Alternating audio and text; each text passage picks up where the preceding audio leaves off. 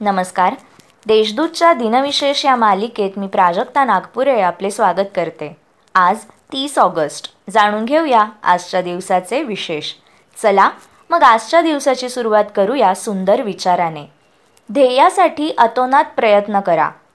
जगाने तुम्हाला वेडे म्हटले तरी चालेल कारण वेडेच लोक इतिहास घडवतात आणि शिकलेली लोक तो इतिहास वाचतात.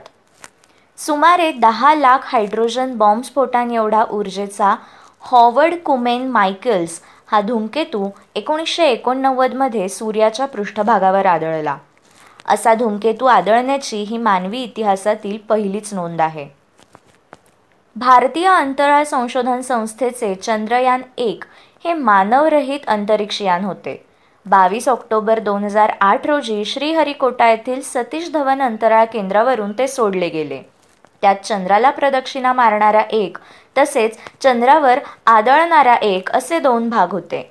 अंतराळयानाचा आराखडा तयार करणे ते विकसित करणे त्याचे प्रक्षेपण करणे तसेच भारतीय बनावटीच्या प्रक्षेपण यानाच्या सहाय्याने चंद्रयानाला चंद्राभोवतीच्या कक्षेत स्थित करणे हे या यानाचे उद्देश होते. तीस ऑगस्ट दोन हजार नऊमध्ये ही मोहीम यशस्वीपणे पूर्ण झाली. आता पाहू कोणत्या चर्चित चेहऱ्यांचा आज जन्म झाला? केशवा माधवा तुझ्या नामात रे गोडवा अशा गाण्यांना चाली रचणारे मंगेश पाडगावकर शांताराम नांदगावकर यांसारख्या साहित्यिकांच्या गीतांना चाली रचणारे गीतकार दशरथ पुजारी यांचा एकोणीसशे तीसमध्ये जन्म झाला. वयाच्या पंधराव्या वर्षापासून शेअर बाजारामध्ये गुंतवणूक करण्यास सुरुवात केली. त्यांना आता जगातील सर्वात्कृष्ट गुंतवणूकदार मानण्यात येते. दोन हजार आठ साली ते जगातील सर्वात श्रीमंत व्यक्ती होते.